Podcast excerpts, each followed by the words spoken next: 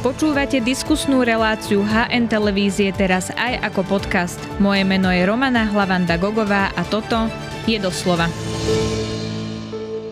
Premiér Robert Fico bol v Paríži, aj v Prahe hovoril o bojovej porade aj vojenskej atmosfére. Otázkou je, čo znamenajú jeho slova a ako vážne ich brať. Štúdie Grigory Mesežníkov z Inštitútu pre verejné otázky. Vítajte v relácii doslova. Dobrý deň, prajem, ďakujem pekne za pozvanie. Ja ďakujem, že ste prišli. Tak poďme postupne k tomu, čo sa stalo posledné dni. Premiér Robert Fico v nedelu povedal, že v jednej veci mám úplne jasno, aj keby ma mal môj postoj stať funkciu premiéra, urobím všetko preto, aby som zabránil priamej účasti slovenských vojakov vo vojne na Ukrajine. Naschval som ho citovala, to, čo povedal v nedelu.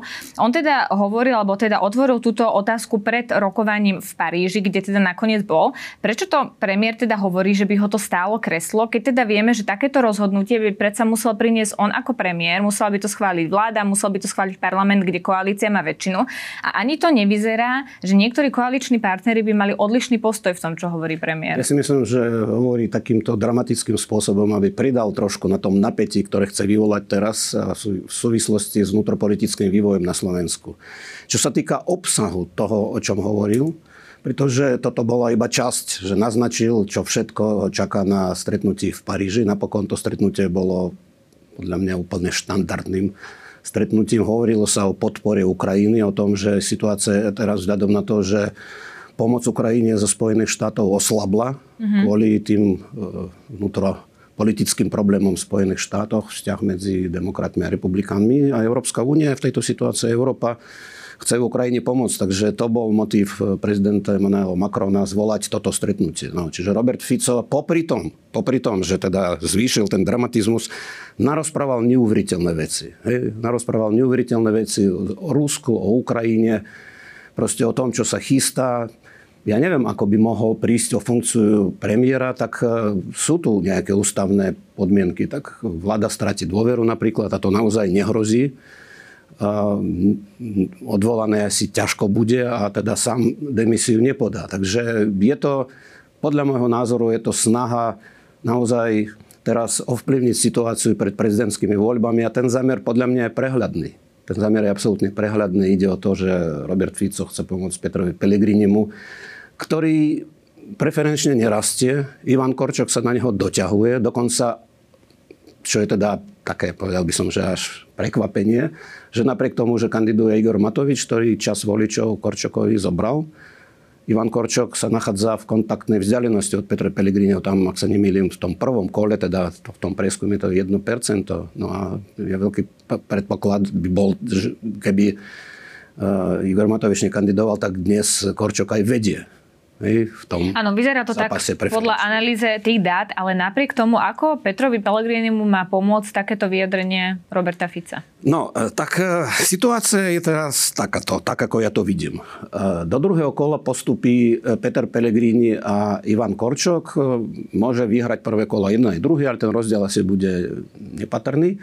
A teraz sa bude hrať o voličov tých kandidátov, ktorí nepostupia. Tam je niekoľko takých relevantných kandidátov o e, v podstate hlasy, ktorých bude stať aj jeden a druhý. No, čo sa týka e, voličov Igora Matoviča, značná časť voličov e, Jana Kubiša, určite drvia väčšina voličov Patrika Dubovského. Nevieme o voličoch Kristiana Fora, ale je tiež istý predpoklad, že čas by podporil. No, to znamená, že sa zbiera teda predpokladaná posíla pre Ivana Korčoka. A teraz e, Štefan Harabin, ten má voličov, ktorí síce môžu inklinovať k Petrovi Pellegrinimu, ale na to, aby ho naozaj podporili, proste treba niečo urobiť. Zatiaľ Petr Pellegrini nerobí nič okolo toho. Samotný Harabin tvrdí, že on e, nebude svojich voličov vyzývať, aby hlasovali za jedno alebo za druhého. Dokonca sa nechal počuť, že on ich bude vyzývať, aby zostali doma. A teraz situácia je taká, že títo voliči majú dôvod, aby nepodporili ani jedného, ani druhého. A ja si myslím, že Robert Fico sa desí, že drve väčšina týchto voličov nepríde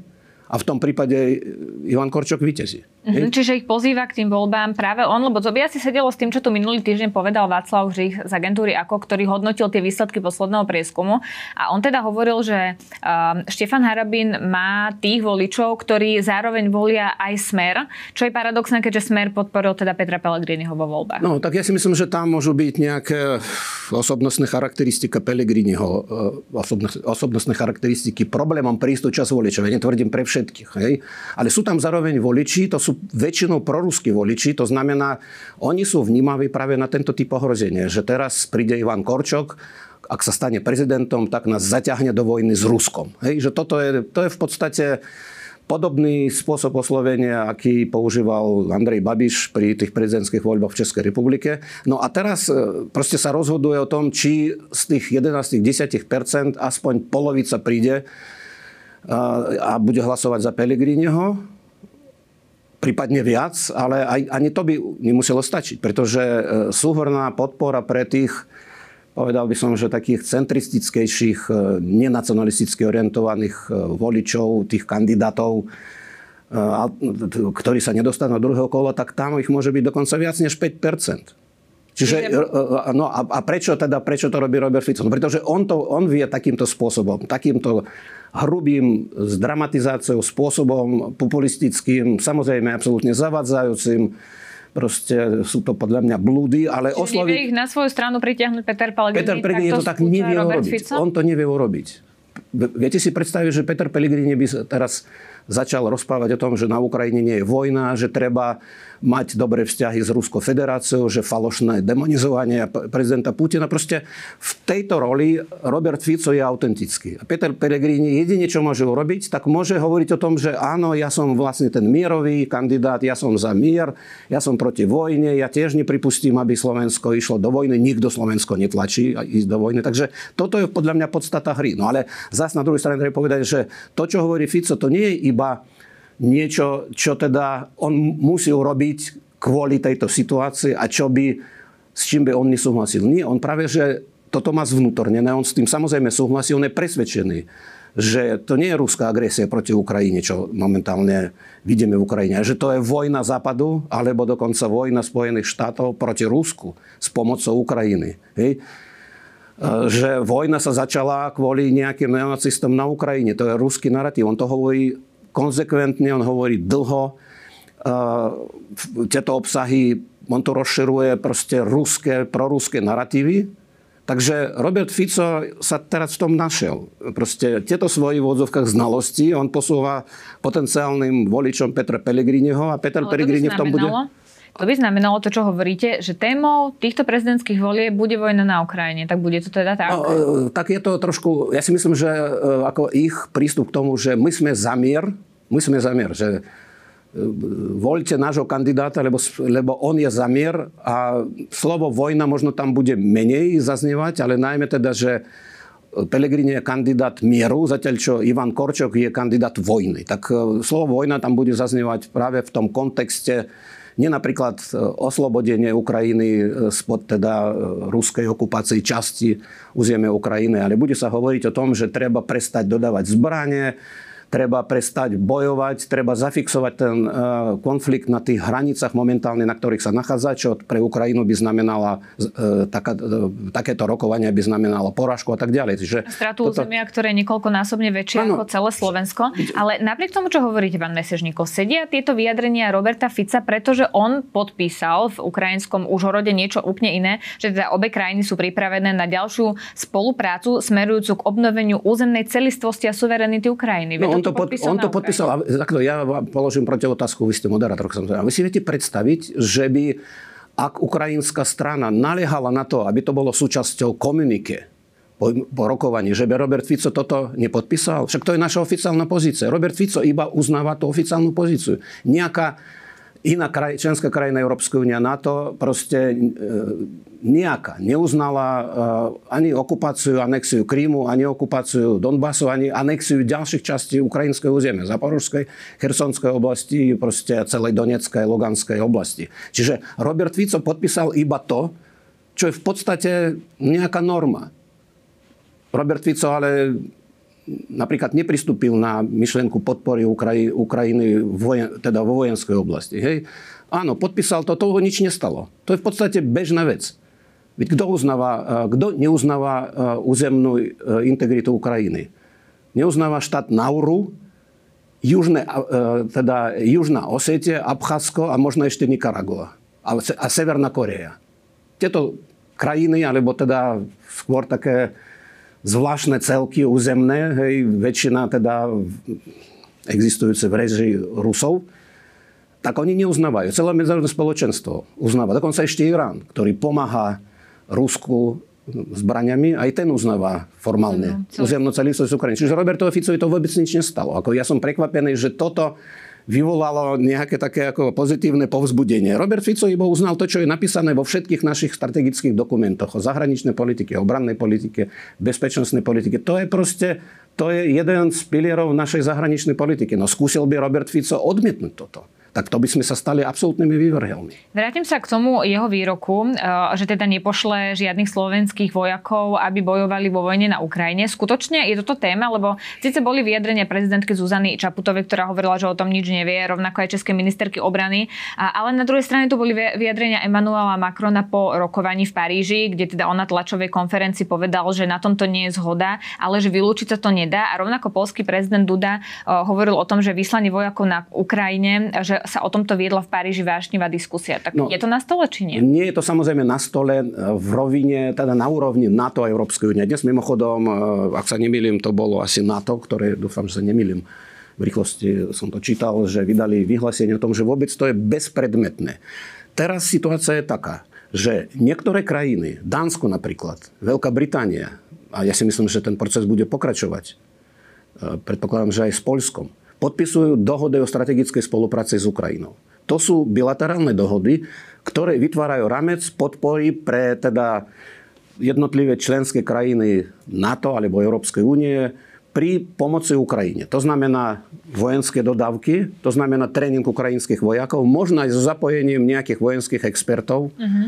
ľudí, ktorí proste robia na tom logisticky, hej, proste majú úlohu zacvičiť ukrajinských vojakov. Ale to sa deje aj teraz. Čiže toto by bolo v prípade, že by tí inštruktori vojenskí išli priamo napríklad na Ukrajinu.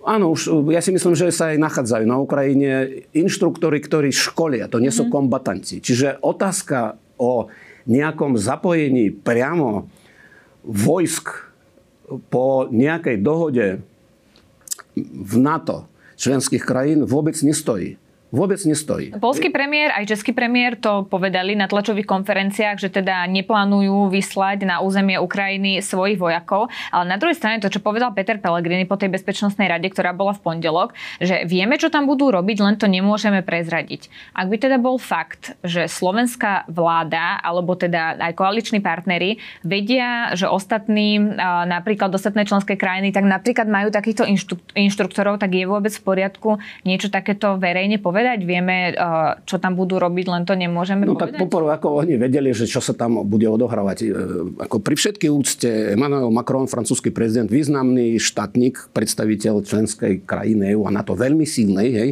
je to krajina s jadrovými zbraniami. On prichádza občas s rôznymi iniciatívami. Ja by som to pripomenul, že dva týždne po napadnutí Izraela Hamasom Emmanuel Macron prišiel do Izraela a ohlasil tam takú iniciatívu, ale to bolo tak on, by, on povedal, že je potrebné, je potrebné, aby vznikla ko, medzinárodná koalícia proti Hamasu.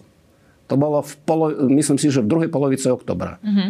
Teraz je už koniec februára. Vy viete o nejakej medzinárodnej koalícii na podporu, e, teda proti Hamasu? Mm-hmm. Ja neviem o nejakej, to sledujem každý deň. E, Macron iba nastolil nejakú otázku, ktorá by mohla znieť takto. Tak poďme sa pobaviť, že čo by znamenalo, keby ten konflikt eskaloval tak, že by sme museli Ukrajine pomôcť aj nasadením e, našich vojakov. Ale poprvé, ak teda to bude t- takéto nasadenie, tak to bude v režii práve tých bilaterálnych e, dohod. To znamená, že to môže byť proste rozhodnutie každej suverénnej krajiny. Mimochodom, Ukrajinci sú našimi spojencami, napriek tomu, že oni nie sú členská krajina NATO, ale je na nás, koho my volíme, teda koho považujeme za spojencov. Ja si myslím, napríklad Veľká Británia už minimálne v rovine strategickej spolupráci považuje Ukrajinu za spojenca. Samozrejme Spojené štáty a tak ďalej. A je na týchto krajinách, akým spôsobom budú pomáhať. E, vylúčiť sa nedá nič. Samozrejme, vylúčiť sa nedá nič. Ale momentálne otázka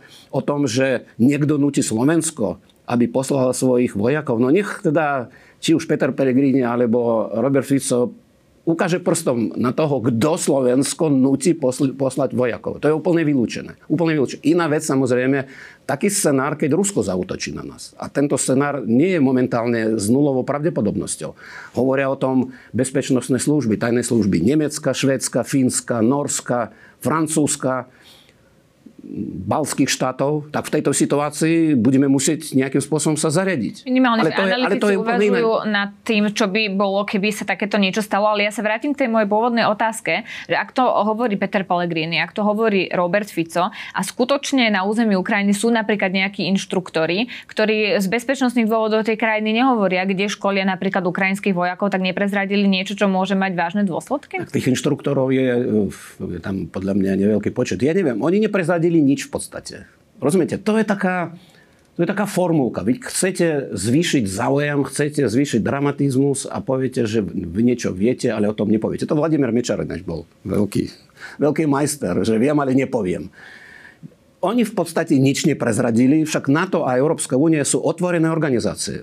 Spomeňte si, ako sa rozhoduje proste na úrovni Európskej únie na rôznych samitoch, kde sa príjmajú balíky sankcie alebo pomoc, e, teda rozhodovanie o pomoci e, Ukrajine napríklad teraz. Rozumiete, však my to sledujeme dá sa povedať, že v reálnom čase. My vieme o postojoch tejto delegácie, tohto člena, povedzme, vlády, zastupcu nejakej inej krajiny. Čiže my vieme o všetkom.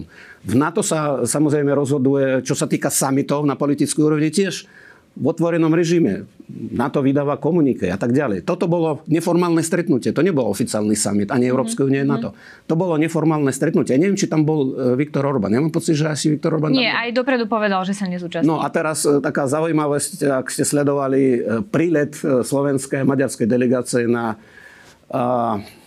na teraz na ten summit vyšegradských premiérov do Prahy, tak bolo také video, ktoré zachytovala Roberta Fica a Viktora Orbana v takej družnej besede po tom, čo teda ich lietadla pristali mm-hmm. na letisku v Prahe a Robert Fico vysvetľoval Orbanovi, že čo to bolo teda za stretnutie a povedal tam v angličtine, že it was military meeting of soldiers. Toto on tak povedal. Tak dramatizmus ešte pridal to, čo, o, o čom sa rokovalo teda na, to, na tej parížskej akcii, hej, to bolo stretnutie, tak e, proste to boli neformálne diskusie. Neformálne diskusie.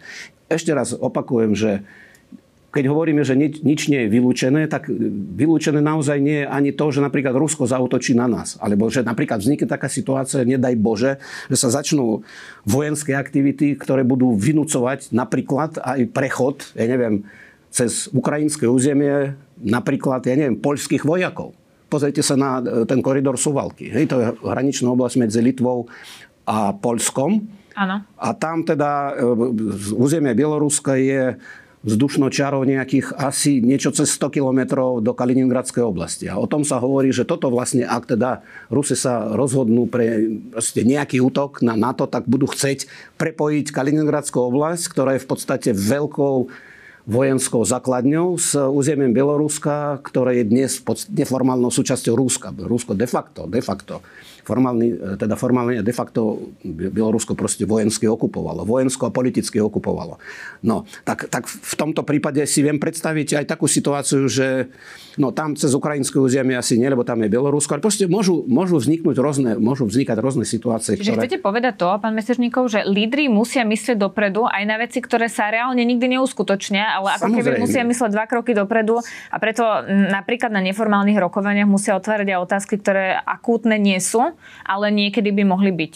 No, ja by som tu odkázal na e, článok v jednom slovenskom denníku o tých prvých dňoch vojny. A tam sa veľmi dobre ukazuje, Na tomto príklade, to je, myslím si, že tak deň pred, alebo pár dní pred ruským útokom a pár dní po ruskom útoku, že ako na Slovensku fungovali tie orgány. Hej? Že boli ľudia, ktorí teda samozrejme nejaká miera prípravy bola, ale boli aj takí ľudia na najvyššom, najvyššej úrovni vedenie tejto krajiny, ktorí napríklad nepočítali s tým, že k vojne dojde. Hoci už posledných, posledných pár týždňov bolo jasné, že Rusy zautočia. No, to znamená, že áno, čím viac informácií a čím e, väčšia by som povedal, variabilita rôznych riešení, samozrejme podľa tej situácie, aj ten útok môže byť rôzny, tak podľa toho sa každý štát má zachovať. No tak teraz ja si myslím, že 24. február 2022 bol dobrým poučením aj pre našich spojencov. Spojené štáty upozorňovali e, svojich spojencov, že proste Rusi idú zautočiť. Francúzski a nemeckí predstaviteľe tomu príliš neverili a, a napríklad Maďarsko, teda maďarskí predstaviteľe dokonca ešte to spochybňovali takým doserovnickým spôsobom. Napokon americké informácie sa ukázali byť pravdivé. A ja si myslím, že e, keby e, tieto informácie, i keď tesne pred, samozrejme, tesne pred tým útokom, e, keby celý náš západný blok si to uvedomil, tak možno by postupoval efektívnejšie, mal by jasnejšie predstavy o tom, čo vlastne na Ukrajine sa odohráva. Možno, že by sa venovali viac aj proste vyhodnoteniu prípravy Ukrajiny na, na ten boj, pretože to, čo Rusi sa snažili vytvoriť taký dojem, za tri dní celú Ukrajinu proste obsadíme, to samozrejme poškodzovalo Ukrajinu v očach západných spojencov. Ukázalo sa, že Ukrajina bola lepšie pripravená na to, aby odolala a to bolo prekvapením pre, pre jej západných spojencov. Tak to, aby k tomu nedochádzalo, ja si myslím, že treba samozrejme počítať s rôznymi variantami, ano. najmä na svoje vlastné obranie, najmä na svoje vlastné obranie. Neodraďovať ľudí od proste potreby braniť svoju e, zvrchovanosť e, a v prípade potreby aj teda s pomocou spojencov, samozrejme, Slovensko je malá krajina, aj, aj proste tú krajinu braniť. Hej? Ja Nie to, čo teraz povedať. rozpráva Robert Fico, že nikdy, nikdy a nikdy nepošleme, nikdy nepošleme. A keď, nedaj Bože, nepriateľ zautočí na, na nás tu, budeme sa braniť alebo nie, alebo tiež sa roz, e, rozutičíme po našich bytoch. Hej? Tak je to jeho politické stanovisko. A poďme ešte k jednej čiastkovej veci z týchto posledných dní, lebo voči uh, slovám a krokom teda premiéra Roberta Fica sa vymedzil, tak to nazvem, český premiér. Ne, nebýva zvykom, že by naši susedia v Česku nejak výrazne komentovali a kritizovali vyjadrenia slovenských predstaviteľov, tak ako veľmi nezvyčajné je to, čo povedal Petr Fiala? No predovšetkým treba povedať, že nie je veľmi zvyčajné to, čo hovorí Robert Fico. No tak ako? My sme súčasťou tých istých štruktúr, eh, politicko-ekonomických a obranno-bezpečnostných a my sme zároveň súčasťou, naša krajina členská krajina eh, Vyšegrádskej štvorky. Tak teraz v predvečer rokovania Vyšegrádskej štvorky na najvyššej úrovni, teda výkonnej moci. Samozrejme, že slova e, Roberta Fica vyvolali, ja si myslím, že neznepokojenie, zdesenie plné zdesenie u e, zastupcov českej vlády a samozrejme poľskej vlády. Ja si myslím, že výroky Donalda Tuska ešte sú, ešte sú radikálnejšie. Aj na tie sa chcem pýtať. Áno. No, a toto treba brať ako v jednom balíku. Ja, ja, ja si myslím, že Robert Fico e, to, čo momentálne predvádza, on pochopiteľne, že on vyjadruje názor, s ktorým je absolútne stotožnený, absolútne s tým stotožnený, ale to, že zapája proste tento svoj nesprávny, alebo povedal by som, že úplne blúdny názor do vnútropolitického zápasu a snaží sa teraz to využiť, aby teda jeho kandidát neprehral a, a dáva, tak povedať, šanc kredibilitu nášho štátu. Slovenskej republiky ako spolahlivého partnera a spojenca v EU a v NATO a zároveň ako krajinu, ktorá prispieva posilneniu Vyšegradskej spolupráce. No toto posilneniu Vyšegradskej spolupráce samozrejme neprispieva. Jasne, že Vyšegradská štvorka v posledných rokoch e, ako spôsob nejakej vzájomnej spolupráce, interakcie medzi krajinami dosť závisel od toho, aké vzťahy jednotlivé krajiny majú e, s Bruselom v odzovkách. A samozrejme my vieme, že to súvisí s vládnou politikou aj doma. Že kto proste akú politiku presadzuje ono, v oblasti demokracie tak, právneho sa tam štátu. vytvárali bloky vo V4, pritom ide iba o štyri krajiny, čo je dosť paradoxné, ale kľudne dokončite, len to chcem teda dať do kontextu tým, čo uviedol Tusk. Čiže otvorene vám poviem, či má Vyšehradská štvorka stále zmysel, keď sa vrátim zo stretnutia v Prahe. To aby ste teda mohli aj ano. E, na tento no, aj, aj, hneď aj poviem. Tak tie bloky sa vytvárali zatiaľ najmä teda, najmä na tom, že v dvoch krajinách pred rokom 2023 v dvoch krajinách dochádzalo k istým vnútropolitickým problémom. V Maďarsku, hej, právny štát, demokracia, sloboda médií, občanská spoločnosť a povedal by som, že aj primát európskeho práva. Pretože niektoré zákony, ktoré sa schváľovali v obi dvoch týchto krajinách, podľa proste európskych inštitúcií boli v rozpore s európskym právom. Preto Európska únia potom iniciovala rôzne také infringementy tzv. No, nejakú takú reakciu, no ne, neboli to vyslovene tresty, ale proste boli to nejaké negatívne konsekvencie. Tak, tak to bol v podstate ten, by som povedal, tá, táto deliaca čara medzi týmito dvoma krajinami, u ktorých problém bol teda s ich vnútropolitickým vývojom a kvôli tomu problematické vzťahy s Bruselom a potom Slovenská republika a Česká republika. Ale už e, teda trošku iná línia deliaca bola medzi troma štátmi Českom, e, Polskom a Slovenskom na jednej strane, na druhej strane Maďarsko. A to bolo v tej otázke Ukrajiny. Hej, mm-hmm. Ruskej agresie voči Ukrajine, kde teda Maďarsko zaujímalo iný postoj. Čiže teraz my vidíme, že e, trošku sa to, respektíve dosť sa to obratilo. Polsko už vypadlo z tej dvojky, teda problematickej u ktorej sú problémy s právnym štátom. Slovensko tam nastúpilo. Teraz vidíme, že proste pokusy novelizovať legislatívu spôsobom, ktorý vyvoláva povedal by som, že kritiku priamo, priamo kritiku z Európskej únie. Takže teraz je to iná dvojka, v inom zložení Slovensko-Maďarska, ale k tomu ešte, že v tejto dvojke ešte sa pridala tá ruská agresia proti Ukrajine, že iný postoj než postoj Polska a Českej republiky. Áno, samozrejme, že to komplikuje vzťahy medzi týmito dvoma skupinami, aj teda aj navzajom.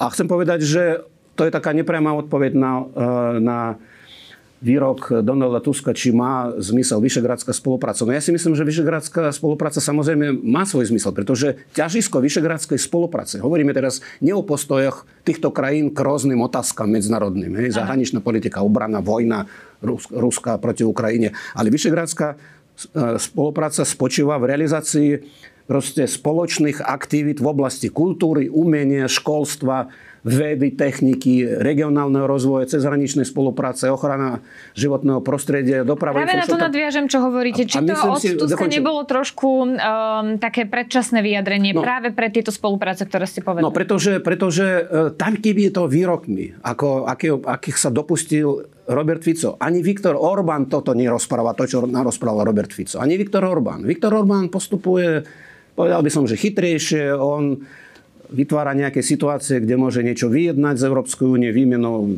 niečoho za niečo a tak ďalej. Sem tam niečo utrusí, ale proste tak otvorene protiukrajinsky diskvalifikuje, aby diskvalifikoval takýmto spôsobom Ukrajinu a aby tak podbizivo sa vyjadroval Rusku, tak toto on nerobí. No tak, tak toto teraz vychádza, povedal by som, že tak do popredia trošku. Hej? To, to, sa, to sa nedá nejako ignorovať. To znamená, že tie otázky, ktoré väčšmi súvisia s tým, aké my máme nastavenie na našu, náš spoločný postoj z Európskej únie, napríklad voči tej Ukrajine, tak samozrejme, že potom to ovplyvňuje vnímanie e, Vyšegradskej štvorky ako takej. Aj Vyšegradská štvorka v posledných rokoch nemá dobré meno v Bruseli, treba povedať, pretože mnohí tam ani nevedia, že v čom spočíva Vyšegradská spolupráca. To sa berie tak, že to je taký regionálny blok krajín, ktoré spoločne aj medzi sebou, aj z Európskou úniou a s NATO proste realizujú svoju zahraničnú politiku. Dlhé roky tak to aj bolo. Keď sme vstupovali do NATO, keď sme vstupovali do Európskej únie, do NATO sme vstupovali s podporou našich vyšegradských partnerov. partnerov. A potom to takto trvalo, kým proste sa neobjavili nejaké problémy vo vnútropolitickom vývoji. A potom od roku 2014 aj teda proste s tým, čo sa momentálne odohráva na Ukrajine. Tak ja si myslím, že bolo by veľmi nezdravé, ak by sme rezignovali na tento výborný e, neformálny inač. To je neformál, to je proste, tá spolupráca je neformálna. Vyšegradská štvorka nemá nejaké riadiace štruktúry. E, raz za čas sa tam zvolajú samity buď teda prezidentov alebo predsedov vlád. Ano. Ten vyšegradský rozmer je veľmi dôležitý. Na mnohých ministerstvách sú špeciálne oddelenia, ktoré sú zamerané na regionálnu spoluprácu, ale to nie je nič také, ako je neviem, nejaká, nejaké spoločné teleso, okrem Medzinárodného vyšegradského fondu, ale to je nadácia, ktorá rozdieluje granty práve na tie všetky projekty, o ktorých som hovoril v týchto oblastiach. Tak uvidíme, ako to bude teda s V4, ale aj s ostatnými otázkami ďalej pokračovať. Ďakujem veľmi pekne, že ste si na nás našli čas. To bol prezident Inštitútu pre verejné otázky Grigory Mesežníkov. Ďakujem pekne, bolo mi potešením. Ďakujeme, že nás počúvate aj vo forme podcastu. Ak chcete podporiť našu tvorbu a kvalitnú žurnalistiku, kúpte si digitálne predplatné HN. Choďte na hnonline.sk lomené predplatné. Ďakujeme.